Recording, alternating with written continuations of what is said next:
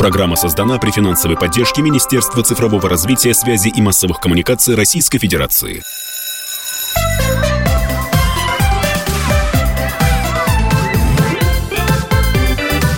Родительский вопрос. Здравствуйте, друзья. Это «Родительский вопрос». У микрофона Мария Баченина и Александр Милкус. Саша, приветствую вас. Добрый день. Сегодня у нас в гостях начальник аналитического отдела Управления по противодействию недостоверной информации. Оно «Диалог регионы» Сергей Маклаков. Сергей, здравствуйте. Приветствую. Ну, ты так представила, Сергей, очень серьезно. А как так, я должна? Я еще и встала. Пусть слушатели знают, что я стоя представляю такого уровня гостей. Ну, мы же э, о чем будем говорить? Тут не очень понятно. Давайте, может, сначала о чем. Дело в том, что на прошедшей неделе прошел, ну, на мой взгляд, очень важный, своевременный, а может быть даже немножко запоздавший форум про фейки, которые, в общем, навалили нас. Я называю информационной цунами, информационной волной. И, конечно, я хотел бы, я был на этом форуме, много чего интересного для себя собрал, а учитывая, что я сейчас готовлю серию лекций для медиапедагогов именно по искажению информации, по дипфейкам и так далее, для меня было это очень важно и очень интересно. И мне кажется, что вот на эту тему сегодня надо говорить очень очень, очень много и, и с родителями, и с детишками, со школьными учителями и тому подобное. Поэтому мы Сергея пригласили в родительский вопрос. Давайте начнем вот с того, что такое дипфейк. А то это по-английски, а вы прям не любите эти дела, Саша. Я не люблю, да, давайте. Глубокое вранье. Сергей, ваш ну, Во-первых, во-первых, вот я сейчас, сейчас будем пытать Сергея с применением разных значит, средств связи. Насколько я вот когда готовился к э, лекциям своим, я понял, что даже определение фейка, оно в последние годы трансформировалось. Вот, Сергей, что вот вы понимаете, что сейчас надо понимать под этим словом? И нужно ли именно это слово использовать, а не слово э, близкое русскому языку э, дезинформация? Да, это очень интересный вопрос. На самом деле изначально deepfake – это deep learning fake, э, то есть фейк, недостоверная информация, которая была подготовлена с использованием глубокого обучения нейросетей и искусственного интеллекта. Э, соответственно, под этим можно понимать любой материал, будь то текстовый, визуальный или аудиовизуальный, или просто аудио, который был так или иначе подготовлен при участии, при помощи нейросетей полностью, частично э, и так далее в таком э, широком общественном понимании дипфейки все-таки закрепились как э, исключительно преимущественно, э, скорее, как материалы, когда лицо человека заменяется на какое-то целевое, какого-то конкретного персонажа, да, человека, и по большей части сейчас под дефейками понимаются именно визуальные материалы, когда заменяется лицо. Мы, в общем-то, э, в этой парадигме и живем. Дефейками называем те материалы, которые сгенерированные для того, чтобы поменять лицо одного человека на другое. Есть тоже несколько подвидов, полностью синтезированные ролики, когда заменяется маска или фейсфаб, и еще ряд э, других категорий. Э, с аудио мы называем это спуфинг, э, спуфинг голоса, когда синтезируется аудиодорожка. Ну и отдельно есть вот как бы генерация текста. Есть и комбинированные форматы. Поэтому вопрос действительно интересный, сложный. Мы, в свою очередь, еще проводим и регулярно социологию в целом по фейкам раз в квартал. И в этом году тоже добавили значительный блок вопросник по дипфейкам, чтобы понять, как вообще люди реагируют э, на это понятие, понимают ли они, что имеется в виду под дипфейком. И вот на конец года я могу поделиться с вами э, статистикой, что э, всего 37% пользователей знают или что-то слышали о том, что такое дипфейк, и из них 81% правильно дают определение. То есть итоговый процент, он, конечно же, ниже, но в течение всего этого года, вот каждый раз мы проводили замер, показатель растет, и это тоже очень важный момент, потому что для того, чтобы бороться с каким-то явлением, нужно понимать, что это вообще такое. И когда мы заявляем о том, что тот или иной материал является дипфейком, нам, получается, исходя из этой статистики, нужно еще и сопровождать опровержение пояснениями, а что это такое, что такое дипфейк, а, что значит нейросети, как они что-то генерируют и так далее, для того, чтобы полностью картина складывалась и опровержение было понятным и доступным для, для аудитории. Давайте я дополню Сергея. Он как профессионал начальник, он у нас в серьезную сторону отгреб, да, можно сказать.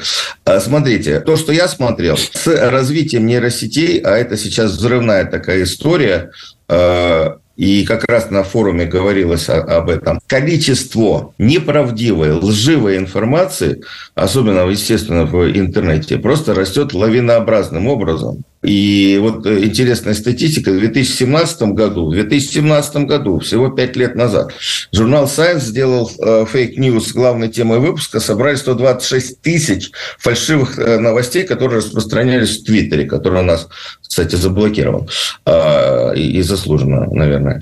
Так вот, даже тогда уже ученые сделали вывод, что ложь становится более популярна и быстрее распространяется среди пользователей, чем правда.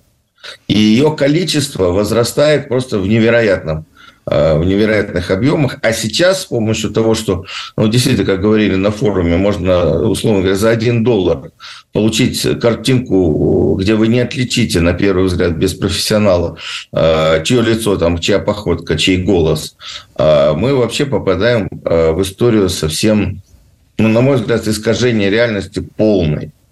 И вот что с этим делать, ну, на мой взгляд, не очень понятно, потому что э, ну, есть, есть, конечно, э, там, ну, вот, скажем, приводили примеры, что дипфейки, то есть, э, условно говоря, вот аватар весь это дипфейк, фейк, потому что там же не настоящие люди действуют, а на которых наложили специальные маски. Саш, я вас перебью, подождите. Я вот все-таки э, как бы тут со стороны публики, которая нас слушает, Давай. которая не пребывала на форуме, к сожалению, но вот наша задача объяснить. Вы просто наоборот смазываете картину, говоря, приводя в пример такие игровые моменты, как аватар. А здесь, соответственно, нужно так немножко пугать. Вот если своими словами, Сергей, то есть это если я включаю интернет, ну, какой захожу на какой-то сайт, а там сидит, э, я даже не знаю, какое-нибудь лицо, одно из первых лиц государства, и говорит что-то, чего на самом деле нет. То есть нейросеть создала лицо этого человека, сгенерировала его голос, и вот он толкает какое-то э, какое-то вранье, дезинформацию в эфир. А все это слушают и не понимая, что это deep fake, то есть настолько круто сделанный фейк, поэтому он deep, да, э, верят и начинаются вот какие-то хождения, брождения поведения, ну, в зависимости от цели, которую ставили себе создатели вот э, этой дезинформации. Я верно поняла? Или это я демонизировала что-то? А, ну, смотрите, как бы в целом а, все правильно. Действительно, приведенный пример а, будет являться дипфейком, который при этом еще и социально значимый, может повлечь за собой какие-то существенные, существенные последствия.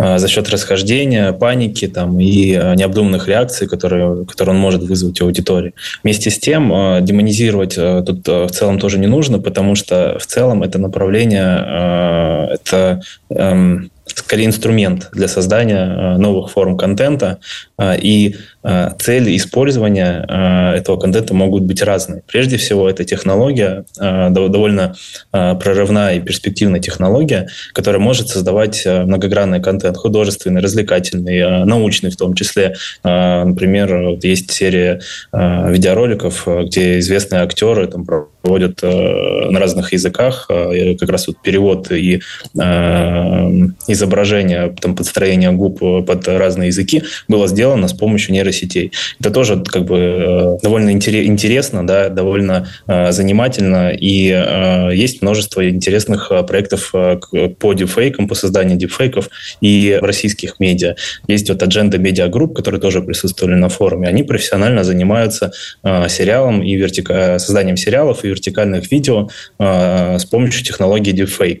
Они даже называют ее reface, чтобы вот этот флер негативный, негативную коннотацию, которая есть у слова deepfake немножко смягчить, а, но в целом изначально deepfake это просто технология. Как а, там десятки лет назад появилась, а, появился кинематограф, также сейчас мы можем говорить о том, что есть вот такая технология, которая позволяет делать много всего. Mm-hmm. И как кинематограф и монтаж видео может использоваться в злонамеренных целях, целях дезинформации, также эта технология может создаваться для таких примеров, как вы очень точно описали, что... Ну, со злоумышленниками и в художественных целях, да, я поняла. Я просто просто, коллеги, я боюсь наших слушателей отпугнуть таким количеством англицизмов. Я понимаю, что это профессиональный язык, и я тут не придираюсь. Просто э, призываю вас, так сказать, объяснять это, ну, так, чтобы человек э, ну, вел я, машину я и понимал по, Поэтому язык. я и начал с того, что хорошо бы уйти от слов вот дефейк как технологии, да, и поговорить про дикое количество дезинформации, которая распространяется в интернете. Естественно, что используя новые технологии.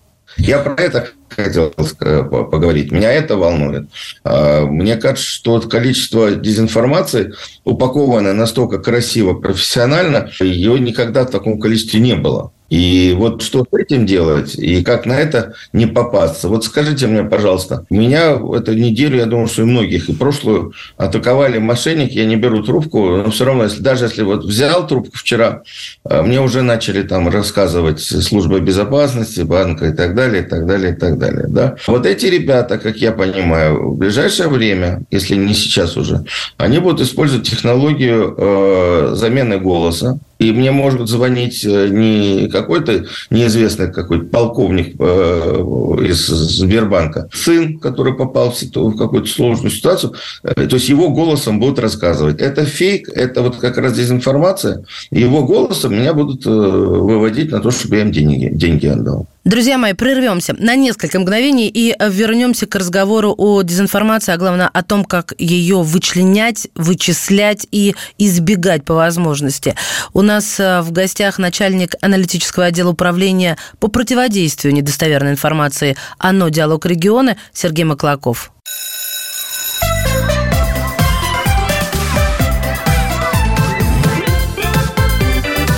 Родительский вопрос. Мы возвращаемся в эфир. Александр Милкус, Мария Бачинина и Сергей Маклаков, начальник аналитического отдела управления по противодействию недостоверной информации. Оно «Диалог регионы». Напомню, что статистика говорит о том, что 70% попадающих в интернет информации имеют признаки дезинформации. 70% люди, вдумайтесь, пожалуйста. Да, все верно. А еще через несколько лет э, к голосу будет добавляться еще и видео, и вы будете по какому-то колл-чату э, видеть э, полностью изображение очень достоверно сгенерировано вашего родственника, который может попросить одолжить какую-то сумму или сделать какие-то определенные иные действия. Естественно, все это фейк, но э, используемый в мошеннических целях. Вообще цели э, фейков, э, да, дезинформации, их можно разделить на несколько основных категорий, и как раз вот мошенничество – это одно, одна из таких ключевых, в ключевых направлений, в которых используется дезинформация. Действительно все так, и вот вы приводили статистику, что там там, в 2017 году э, в Твиттере было выявлено 100 с чем-то тысяч. Э, на самом деле бум э, действительно интереса к фейков и самим фейков он произошел в 2016 году. Мы, как помним, тогда на Западе были ряд важных геополитических событий. Это выборы президента США и Брексит. И то, и то мероприятие, оно сопровождалось определенным большим, огромным количеством фейковой информации. До сих пор идут споры, насколько сильно это все повлияло но тем не менее. А у нас же проблема фейков остро стала на пандемии коронавируса. Э, мы все помним, сколько было, какое огромное количество фейков. Э, и тогда казалось, что фейков уже больше быть просто не может, что все пространство информационное заполнено этими фейками вакцинальными коронавирусными. Но вот по нашей статистике, которую мы с 2020 года ведем, э, как раз был э, сформирован информационный центр по мониторингу ситуации с коронавирусом, э, в рамках которого боролись с коронавирусными фейками, а впоследствии мы начали заниматься всеми фейками по всем темам. Э, можно сказать, что вот в 2023 году количество фейков выросло в 8 раз по сравнению с 2021 годом. А 21 Это только год... в Рунете? Только Рунет, только русскоязычный сегмент российских соцсетей. Да. Соцсетей всех, но русскоязычный сегмент. А, соответственно, 8 а, раз выросло количество фейков, и это уже не, даже не сотни тысяч, вот, которые в Твиттере были выявлены в 2017 году, это уже миллионы, десятки миллионов. То есть к концу года, 23-го, мы прогнозируем, что будет э, порядка 12,5 миллионов копий фейков в российском сегменте. А на данный момент уже более 11 миллионов мы зафиксировали. И вот спрогнозировали, да, оставшийся месяц. Я думаю, этот прогноз довольно точный будет, потому что не так много времени осталось. А, но объем дезинформации, он поражает, и он, а, что самое интересное, продолжает расти год от года. А, рост был и в прошлом году, и в этом году, и мы прогнозируем, что следующий год, год нас тоже удивит, будет и президентская кампания, выборы да, в марте. И в целом ряд трендов, которые мы видим и по теме государственной безопасности, и по теме социально-экономической стабильности, они сохраняются и происходит рост фейков в этих категориях. Поэтому э, ориентировочно мы ожидаем, что в следующем году рост произойдет до 15 миллионов уже копий фейков. И, и а это... какие, вот, какие основные темы, на которые О, мы получаем, по которым мы получаем Чаще всего на что разводят? Политика, экономика. Политика, госбезопасность, э, здравоохранение. Э, очень э, много фейков сопровождает чрезвычайные происшествия, и это объяснимо. С одной стороны, любое ЧП, которое происходит, оно сопровождается таким некоторым периодом информационного вакуума, когда еще собираются официальные данные, когда их нет. И это такая благотворная почва для и для вирального распространения, естественно, фейков в виде появления слухов, домыслов, да, и там, пересказаний, насказаний, и в виде того, чтобы еще и подбрасывать что-то с Э, со стороны недоброжелателей, так назовем это, э, различные инсинуации, э, инсинуации проводятся. В любое чрезвычайное происшествие, любое бытовое вот происшествие, которое происходит в России, оно, как правило, сопровождается последние годы дополнительным вбросом фейковых сообщений. И а это зачем тоже это? А, я вот понимаю, расшатать ситуацию, деньги отобрать, ну и так далее. А чрезвычайно это зачем? Вот случилось ЧП, трагедия, неважно. И я преувеличиваю или, наоборот, преуменьшаю последствия, да, какие-то заявления делаю, может быть, от лица властей или от лица кого-то. Я вот пытаюсь понять, а смысл, цель какая, мотив? Э, цели, цели, они как бы классические. То есть, с одной стороны, увеличение, э, увеличение аудитории, то есть некоторые ресурсы, особенно те, которые не являются официальными СМИ, которые несут ответственность, они на этих э, горячих темах зарабатывают себе аудиторию, хотя эффект от этого, можно сказать, сомнительный и временный, на мой взгляд.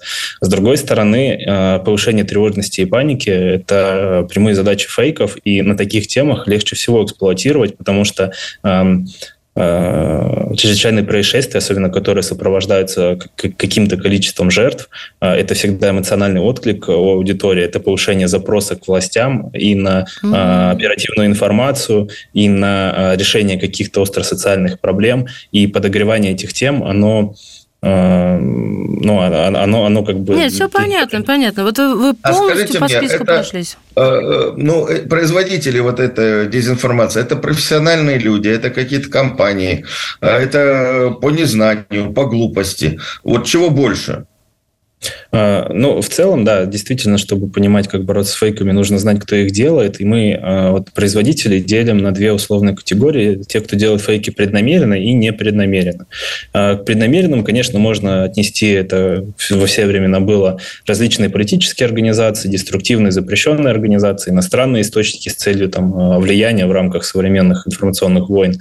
И, что важно отметить, действительно существуют профессиональные, профессиональные объединения, организации, которые на возмездной основе занимаются производством и распространением э, фейков и дезинформации. Это боты-фермы, криофермы. Одни создают контент, заготавливают, продумывают э, контентный план, как э, распространять этот, э, эти заготовки.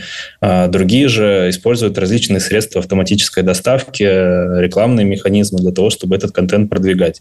А, и можно сказать, что в наше, в наше время, да, в наши годы, э, последние несколько лет, э, профессия создателя, распространителя дезинформации информации, она стала, ну, действительно стала такой, стала профессией, которая оплачивается, и э, большой сегмент людей, э, большое количество людей, они задействованы в этом.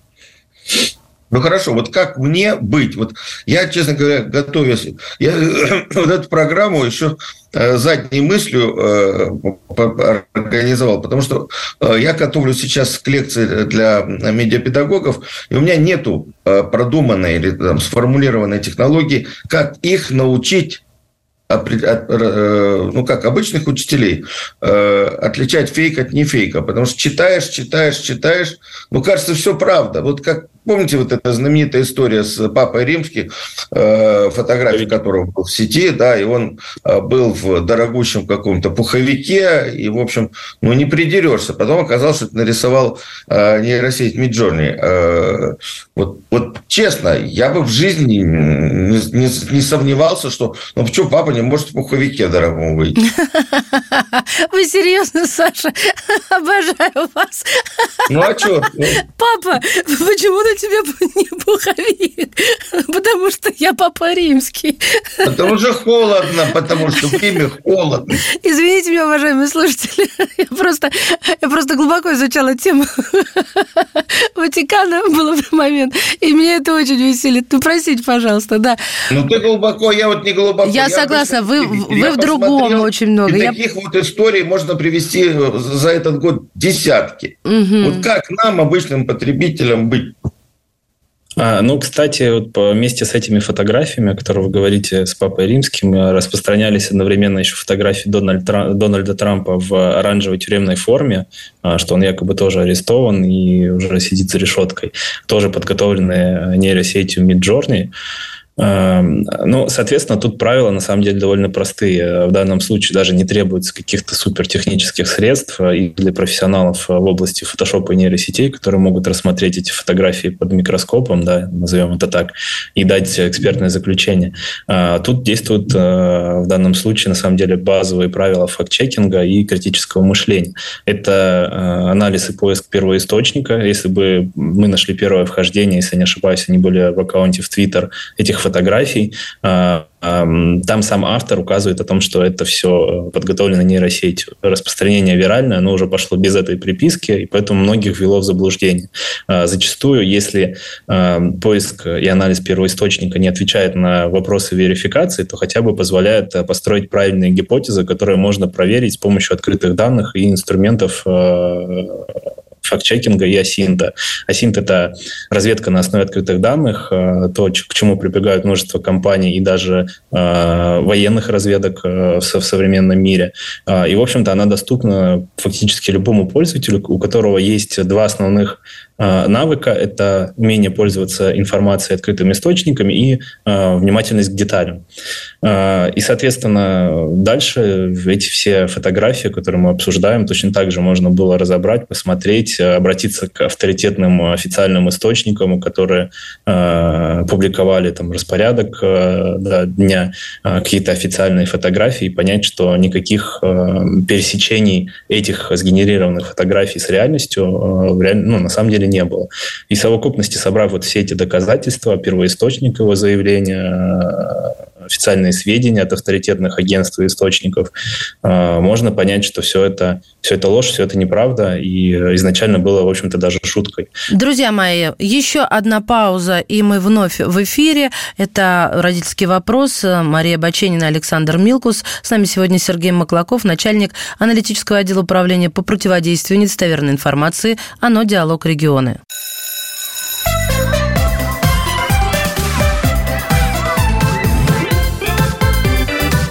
Родительский вопрос. Для тех, кто только что подключился к нашему эфиру, напоминаю, по-прежнему в студии Александр Милкус, Мария Баченина и Сергей Маклаков, начальник аналитического отдела управления по противодействию недостоверной информации, оно диалог региона. Говорим мы про фейки, говорим про дезинформацию, которая сегодня море, просто море в интернете, ну и в новостных каналах. На самом деле очень, очень э, схож алгоритм вот э, этого распространения э, этих фотографий с тем, как несколько лет назад, да и сейчас иногда это бывает, распространялись новости, подготовленные сатирическими изданиями. Есть несколько и российских сатирических изданий известных, и зарубежных, которые, в общем-то, каждый день публикуют шутки, прямо говорят о том, что это шутки, пишут большими буквами о том, что это все сатира, гротеск и вымысел. Но, тем не менее, многие пропускают эту информацию и берут за чистую монету, распространяют э, уже сатирические издания под видом дезинформации. Нет, нет, вот, Сергей, вы меня абсолютно не убедили. Ну, совершенно. Потому что а, вот я глянул, ну, давайте вот вернемся к этой фотографии э, папы в пуховике. А, у меня очень мало времени. Я не специалист по проверке данных. У меня это отложилось где-то на подкорке. Да, вот папа, значит, это шикует и, э, и поехала дальше. Но это уже отложилось, и оно откладывается, откладывается, откладывается. Если вот вы говорите проверить, э, с чего все началось, да, а как я обычный пользователь это могу проверить? Есть какой-то сайт, где можно там запросить э, и так далее. Я не буду рыться в интернете, у меня нет времени. Я листаю дальше новости, пока еду на работу. Да, вы это очень правильно сказали насчет не хватает времени. А, действительно, как бы листая свою ленту, проверять каждую новость на достоверность, ну, а, можно вообще из дома не выходить, только этим заниматься. Вот а, Соответственно, есть несколько рекомендаций на этот счет. Во-первых, нужно все-таки для себя понимать, что есть категории информации, которые все-таки стоит проверять. Если она вызывает у вас какой-то сильный эмоциональный отклик и может повлиять на ваши там, взаимоотношения с окружением, на ваши политические, моральные моральные, там, религиозные воззрения. Или вас могут что... посадить, как журналистов сейчас. Да. Да, да, да. Очевидно, нужно, нужно остановиться, а, сделать вдох-выдох и попытаться все это проверить. А, для остальных случаев тоже готов порекомендовать а, сервис, который запустил оно диалог региона. Это сервис Лапша Медиа. В рамках него в социальных сетях и на сайте публикуются проверки и опровержения наиболее интересных и социально значимых фейков. Кроме того, действуют чат-боты ВКонтакте, в Одноклассниках и в мессенджерах, на который может написать любой пользователь с просьбой проверить информацию. А, у нас внутренний а, такой ключевой показатель эффективности стоит 24 часа на ответ, в рамках которых наши эксперты, асинтеры, фактчекеры, а также партнеры, это крупные, крупные федеральные и региональные издания, а также экспертное сообщество в лице высших учебных заведений, проверяют эту информацию по запросам пользователей, готовят разборы, заключения и вот в течение этого времени, которое я обозначил, возвращается обратно. Соответственно, это экономит время, позволяет собрать вот эту всю фактуру, первоисточник, э, выводы, тезисы, экспертную оценку э, в сжатые сроки, получить ее и уже э, понимать любому пользователю фейк перед ним или достоверная информация.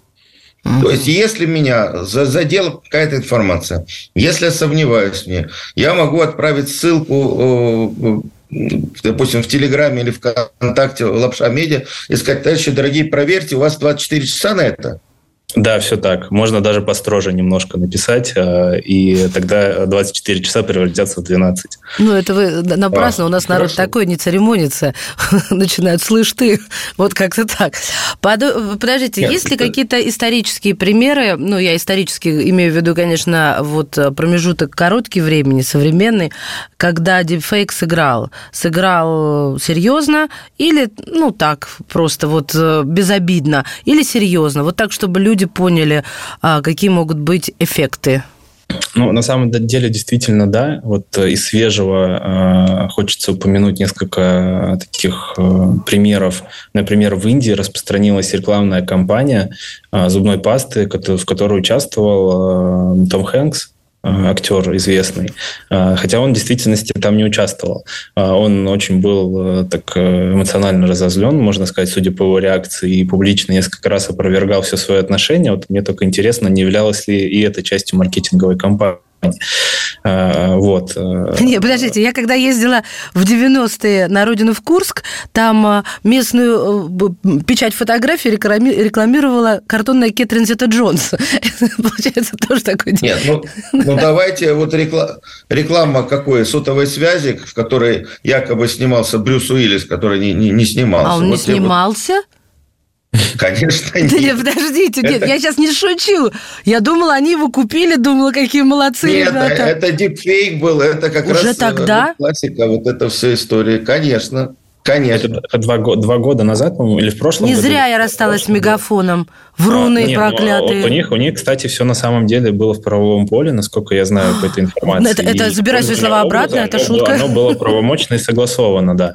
А, и это, в общем-то, как бы тоже э, дискуссионный вопрос, э, насколько это правомерно, этично и так далее. Но в данном случае, э, насколько я понимаю, все, все, все было организовано.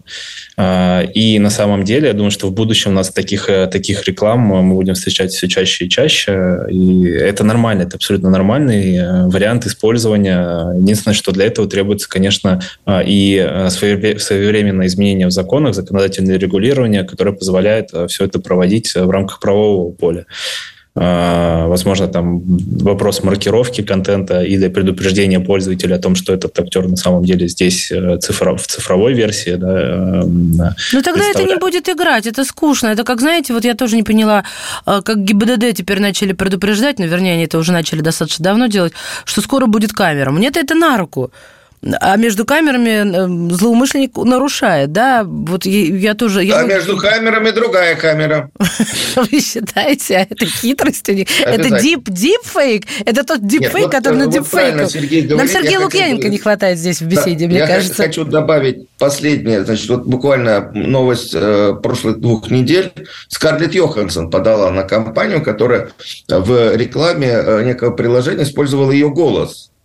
И, естественно, она не озвучивала. А у него же он очень сексуальный голос, такой прям ух. Он полностью воспроиз... воспроизведен, и тут возникает проблема э, прав. Вот ты прав, имеешь право на свой голос или на свое изображение? Как это все должно... И пока жулики э, используют... Ну, вот классическая история 99 -го года, даже не 99-го, 2008 года, 2008 э, некий врач Эндрю Уилфолд сообщил в журнале в престижном журнале Lancet, это медицинский журнал, о том, что прививки от кори вызывают э, аутизм и так далее, и так далее. Люди перестали прививаться, естественно, люди стали умирать и так далее, и так далее. А потом выяснилось, что товарищ э, дорогой, он был соучредителем компании, которая разработала тесты на э, ковид. И он, э, на корь, извините, на корь. Да, и он, в общем, планировал вот этой вот ложью своей заработать там миллионы евро. Ну, тут вот. еще важное уточнение, если я не ошибаюсь, в данном случае э, это не была не совсем публикация в Lancet, это был предпринт, который еще не проходил э, полностью модерацию. Они действительно могут там размещаться, но после того, как э, журнал провел э, проверки и так далее, они эту публикацию сняли. А между тем, не все это... Волна уже пошла, и, уже... Да, они все это понимают, и э, действительно не все в этом разобрались.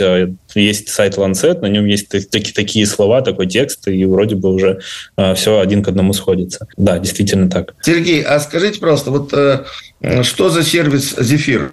Мы там лапшу нам сказали, а вот... Лапша медиа сказал, да. Да, лапша медиа. Вот, а есть, есть еще и специальное программное обеспечение. Тут смотрите, вот мы начали со статистики, да, что 12,5 миллиона копий, будет 15 в следующем году. А, но очевидно, что а, ручная работа, а, ручное, ручное перебирание всех этих миллионов ссылок, оно просто невозможно. Это потребуется десятки, сотни, тысячи даже, наверное, а, людей, которые будут заниматься разгребанием всех этих фейков. И мы, естественно, а, это понимая, ведем работу по разработке специального программного обеспечения, которое помогает нам все это систематизировать, маршрутизировать, обрабатывать, собирать и так далее. Э, и одной из таких программ является система мониторинга Zephyr. Она позволяет нам э, выявлять и мониторить аудиовизуальные материалы на основе транскрибации, а также выявлять различного рода дипфейки посредством использования искусственного интеллекта и нейросетевых моделей. А, собственно, это та система, с помощью которой мы в автоматическом режиме, в режиме реального времени мониторим огромное количество ресурсов и э, выявляем э, дипфейки, спуфинг голоса и прочие характеристики вмешательства в видео и в звук э, на различных материалах. А, и есть несколько, в общем-то, примеров того, как в течение этого года мы успешно, оперативно выявили довольно существенные дипфейки и вместе с нашими партнерами их опровергали в СМИ и в соцсетях. А немного Но ли... это вы сами делаете? Или это, и вот я опять же могу, столкнувшись с каким-то подозрительным материалом, материалом, текстом могу вам отправить их и сказать, пропустите через зефир, скажите мне, правда это или неправда. Да, вы абсолютно точно можете их отправить через чат-боты Лапша Медиа, мы их получим, а, проанализируем, подготовим экспертное заключение и направим обратную связь, сказав, является этот материал достоверным или нет. Все именно так и работает. Еще одна пауза, и мы вернемся к разговору о том, как избежать э, какого-то дипфейка или, по-русски выражаясь, дезинформации, которая может серьезно навредить. Друзья мои, в гостях в родительском вопросе сегодня Сергей Маклаков, начальник аналитического отдела управления по противодействию недостоверной информации ОНО «Диалог регионы».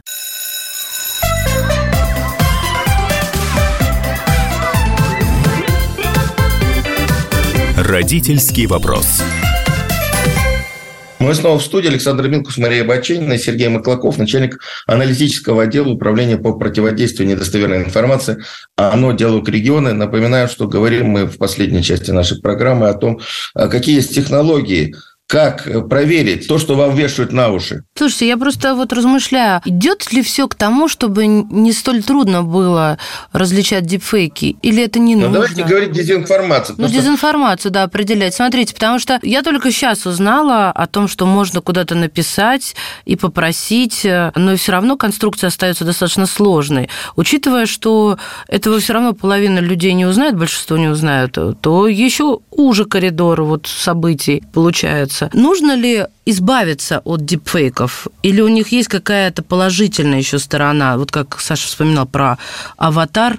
Вы же про кино вспоминали, да, Саш? Или про Нет, я про кино, да, но я все-таки... А то я про... после Брюс Уиллиса Если я как потом говорим... льду с вами. Нет, Маш, Маш, давай не, не, не путать людей. Э, Э, про новые технологии в кинематографе, забастовки голливудских сценаристов э, и проблемы с актерами, которые озвучивают кино, это отдельная история, давай отдельно поговорим. Все, хорошо. Меня волнует, если мы говорим про родительский вопрос, меня волнует та информация, которая поступает в семьи, которой пользуются дети, Потому что я вот встречаюсь много с десятиклассниками, одиннадцатиклассниками, потому что вот проект у нас идет медиакласс в московской школе, и мы в нем участвуем. Большинство ребят, когда я их спрашиваю, где вы берете информацию, они говорят, у блогеров. Причем они называют блогеров, ну, сейчас я уже их знаю, а когда они начали называть, я их не знал вообще. Что они там им рассказывают про жизнь? Какой информацией они пользуются? Как они этими детьми манипулируют? Или, может быть, этими блогерами манипулируют? Я не знаю. Но, на мой взгляд, это очень серьезная история. Тем более, вот Сергей говорит, что количество фейков вот этих вот, ну, дезинформации все больше и больше растет. И наши дети, они получают информацию, ну, неизвестно с каких источников. Я бы назвал часть источников точно мусорной. Может быть, извините меня, великие блогеры. Я про это хотел поговорить. Нам это сейчас важно. Да, все верно. Это действительно большая, большая проблема. Понимать, э, какие категории, особенно дети и подростки, которые наиболее подвержены влиянию, как правило, как им обезопасить, как их обезопасить, э, это довольно э, сложный и конструктивный вопрос. Но любая схема противодействия, да, защиты от фейков, она должна включать абсолютно всех акторов и все направления направлений. И государство с законодательным регулированием, и платформы, глобальные цифровые платформы, социальные сети, а, которые, в общем-то, понимают, как их а, алгоритмы и контент а, влияет, и медиасферу, СМИ, блогеров, новые медиа, абсолютно всех. Если СМИ есть, да, как бы определенная ответственность законодательная и, в общем-то, понимание у большинства журналистов, редакторов о том, что они несут не только юридическую ответственность, но и социальную ответственность перед своей аудиторией. А мы знаем массу примеров, как даже незначительный глупый фейк, он мог повлечь э, очень плачевные э, последствия, вплоть до летальных исходов. И вот если это понимание придет еще к блогосфере, да, к новым медиа, это тоже будет э, существенный успех в развитии всей этой системы безопасности. Ну и важно понимать, что в некотором плане спасение утопающих – дело рук самих утопающих. И нужно, конечно же, чтобы все категории, и дети, и взрослые на самом деле, и люди в возрасте умели умели э, проверять информацию, обладали навыками критического мышления и медиаграмотностью на том уровне, который требуется именно сейчас. А это очень динамическая история. Всю, на протяжении всей жизни нужно развивать эти компетенции. И эти навыки, они уже являются обязательными, так, так же, как и навык оказания первой помощи да, или умение вводить автомобиль. Без этого просто сейчас невозможно, потому что а, дезинформация, она может существенно повлиять на жизнь, сменить политические э, предпочтения, моральные предпочтения, поссорить с друзьями, с близкими, близкими и так далее. Последствия могут быть колоссальными. А, в этом плане, конечно же, нужно а, всем этим категориям а, помогать, дать возможность обучиться, обучаться и так далее. Причем Важно это делать, во-первых, э, важно это делать э, с самого раннего возраста, со школы. Уже сейчас многие вузы, э, вот высшая школа экономики, я точно знаю, у них и в рамках медиакоммуникации, и в рамках дополнительного профессионального образования есть курсы по факт-чекингу. Эту практику нужно масштабировать и на другие вузы, и на другие факультеты. Это навыки, которые нужны не только журналистам, да, и тем, кто занимается медиакоммуникацией.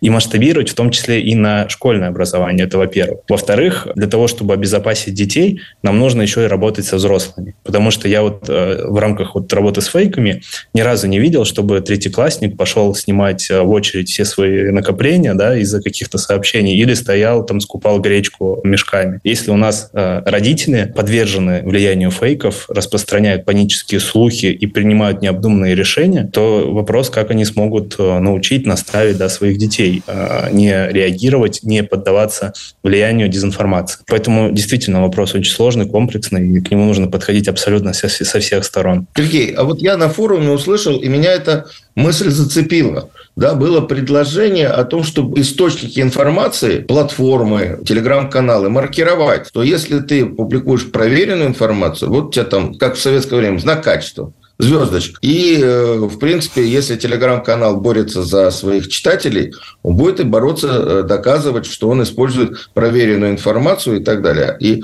э, вот как вы к, этому, к этой идее относитесь? Концептуально это, конечно, очень интересная история. Если мы будем получать какие-то доверенные источники и иметь систему маркировки, это неплохо. Вопрос реализации этой истории. Кто будет цензором, да, этим, даже не цензором, а это более точное слово, кто будет тем актором, который проверяет информацию, который дает это заключение. А, сколько информации он должен проверить. Очень много сложных технических, да, организационных вопросов, которые могут привести нас а, к совершенно не тем а, итогам, которые подразумеваю, которые мы с вами подразумеваем и хотим. Поэтому, на мой взгляд, важнее и надежнее даже выстроить систему просвещения и образования различных категорий граждан, дать им возможность самим проверять, помогать им в опровержении окружении и развивать э, э, и формировать э, навыки факт-чекинга. Причем на эту историю тоже можно взглянуть с двух сторон. С одной стороны, это и то, что поможет всегда в жизни, с другой стороны, это уже и профессиональная компетенция. Многие издания, даже российские уже, имеют в своем штате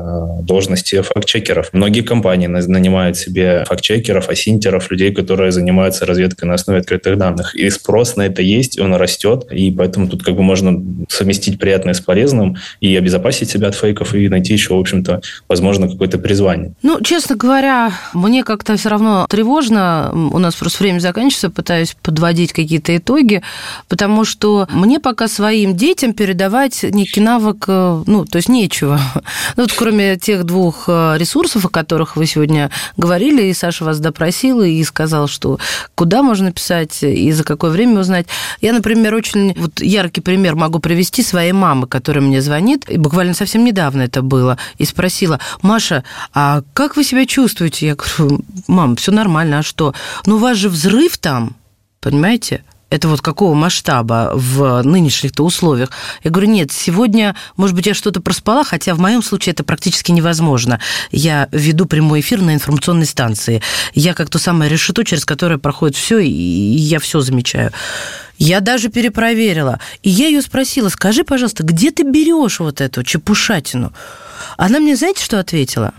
Самая большая проблема таится в этом. В ленте. Я говорю, что за лента? Ну, лента новостная у меня отражается на телефоне. То есть это люди, которые создают вот эти э, дезинформационные новости, они каким-то образом просачиваются в смартфоны и закрепляются на главной странице. И вот э, наши мамы, папы, дедушки, бабушки называют это лента.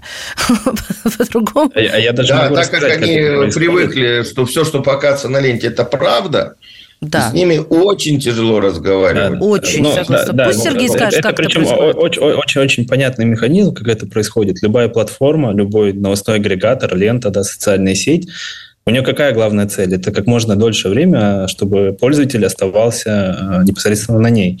И именно для этого разработаны и внедрены почти во всех социальных сетях, да, и вот таких подобных платформах новостные алгоритмы, которые являются рекомендательными сервисами и предлагают нам определенные новости. Как вначале мы уже отметили, там вот на основе исследования 2017 года, да, фейки, они, во-первых, эмоциональные, во-вторых, более интересные, они набирают большее количество откликов, реакций и так далее, и так далее, э, комментариев, лайков, э, репостов и всего. И тут получается двойственная сторона. С одной стороны, алгоритмы могут создавать вокруг нас такое информационное пространство, с другой стороны, на это все влияет именно действие пользователей. И чем чаще пользователи как-то проявляют реакцию, да, интерес к фейковой новости, тем вероятность того, что алгоритм снова подсунет ему какой-то похожий контент или от такого же источника, который занимается распространением в основном фейков, она повышается. И именно для этого как раз важно развивать критическое мышление, медиаграмотность и навыки работы с информацией, э, чтобы своими действиями вокруг себя не создавать эхокамеры, э, которые будут э, наполнять наше информационное пространство, нашу так называемую ленту, да, все новыми и новыми фейками. То есть нельзя говорить, что тут алгоритмы – это исключительное зло. Они работают в купе именно с активностью аудитории, но именно так это и работает. И нужно понимать, какой информацией мы делимся, зачем мы ей делимся, и как вообще обезопасить себя от всего этого. Спасибо вам большое, как, друзья мои. Главный, главный посыл, который нужно рассказать и мамам, и папам, и бабушкам, и девушкам, всем остальным, не все, что в ленте, правда. Сомневайся, включай голову. Вот. Друзья мои, сегодня в гостях в родительском вопросе был начальник аналитического отдела, вы вдумайтесь в каждое слово, управление по противодействию недостоверной информации. Оно, диалог регионы. Сергей Маклаков. Сергей, спасибо вам большое. Вам тоже большое спасибо. Надеюсь, все было интересно, и мы с вами дали возможность и информацию для того, чтобы люди смогли забезопасить себя от фейков. Спасибо большое. Родительский вопрос. Программа создана при финансовой поддержке Министерства цифрового развития, связи и массовых коммуникаций Российской Федерации.